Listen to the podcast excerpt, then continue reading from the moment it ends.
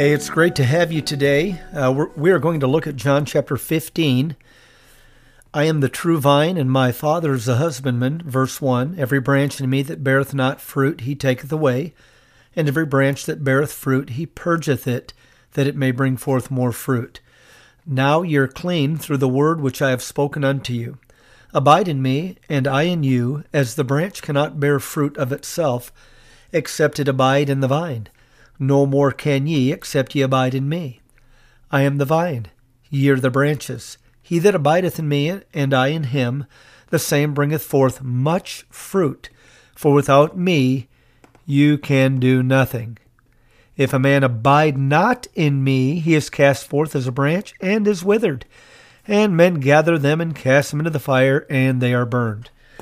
The key word here is abide. The key principle here is fruit. The Lord's desire is that you and I, as children of God, bear fruit.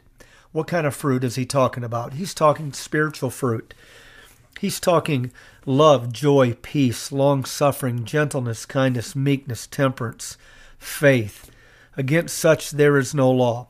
Now listen, anybody can love the unlo- love when they're being loved. Anybody can be kind to those who are kind to them. You know, uh, we can smile when things are going our way. But one of the ways you really find out if you have real, genuine, authentic f- fruit is if you are able to do it when it's difficult. If you are able to love the unlovable.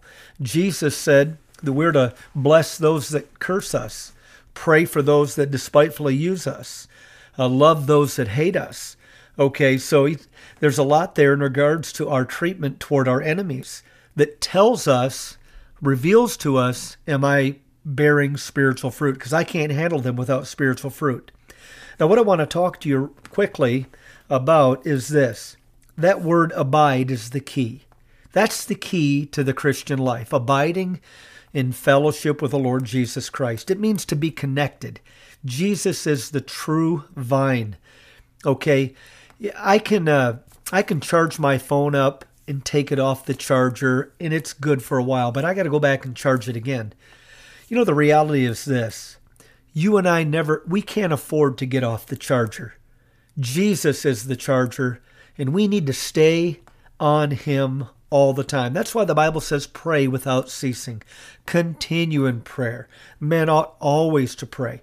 We need constant fellowship with the Lord. We need to be mindful of His presence. You know, the Bible talks about God giving us peace whose mind is stayed on, on Him.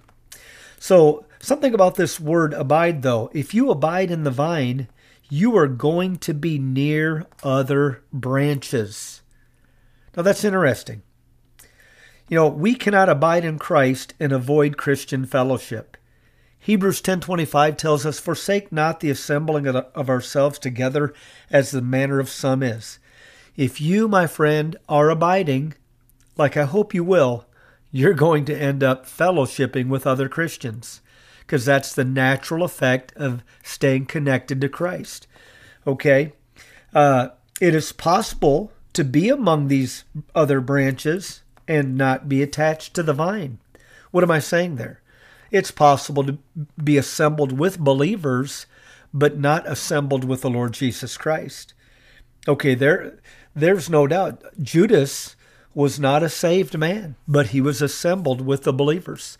Okay, uh, there are many cases where we've had people make a decision for Christ that had been attending the services for a long time and all of a sudden felt compelled to make a decision. In some cases, they thought they were saved and the Lord spoke to their heart. They realized they weren't. So I will say this it is possible to be among the branches and not be attached to the vine. But I would say this as well even as a believer, it's possible to assemble in the house of God, but not be in fellowship with Christ. See, 1 John 2:19 tells us they went out from us, but they were not of us. For if they had been of us, they would no doubt have continued with us. But they went out that they might be made manifest that they were not all of us. You know, if you've ever uh, walked around your yard, if you have trees in your yard after a strong storm, uh, heavy wind, I know at our place, boy, it's like we got to play pickup sticks because all of those loose limbs are coming down. And you see, one of the ways you find out if you're really abiding, you can't control the branches that are there, and they may rub you wrong. But if the wind blows and you can't handle it and you bail out, you're just revealing your own relationship to Christ for the most part. You don't choose the branches that are near you, the vine does. The church is certainly the place for Christian fellowship.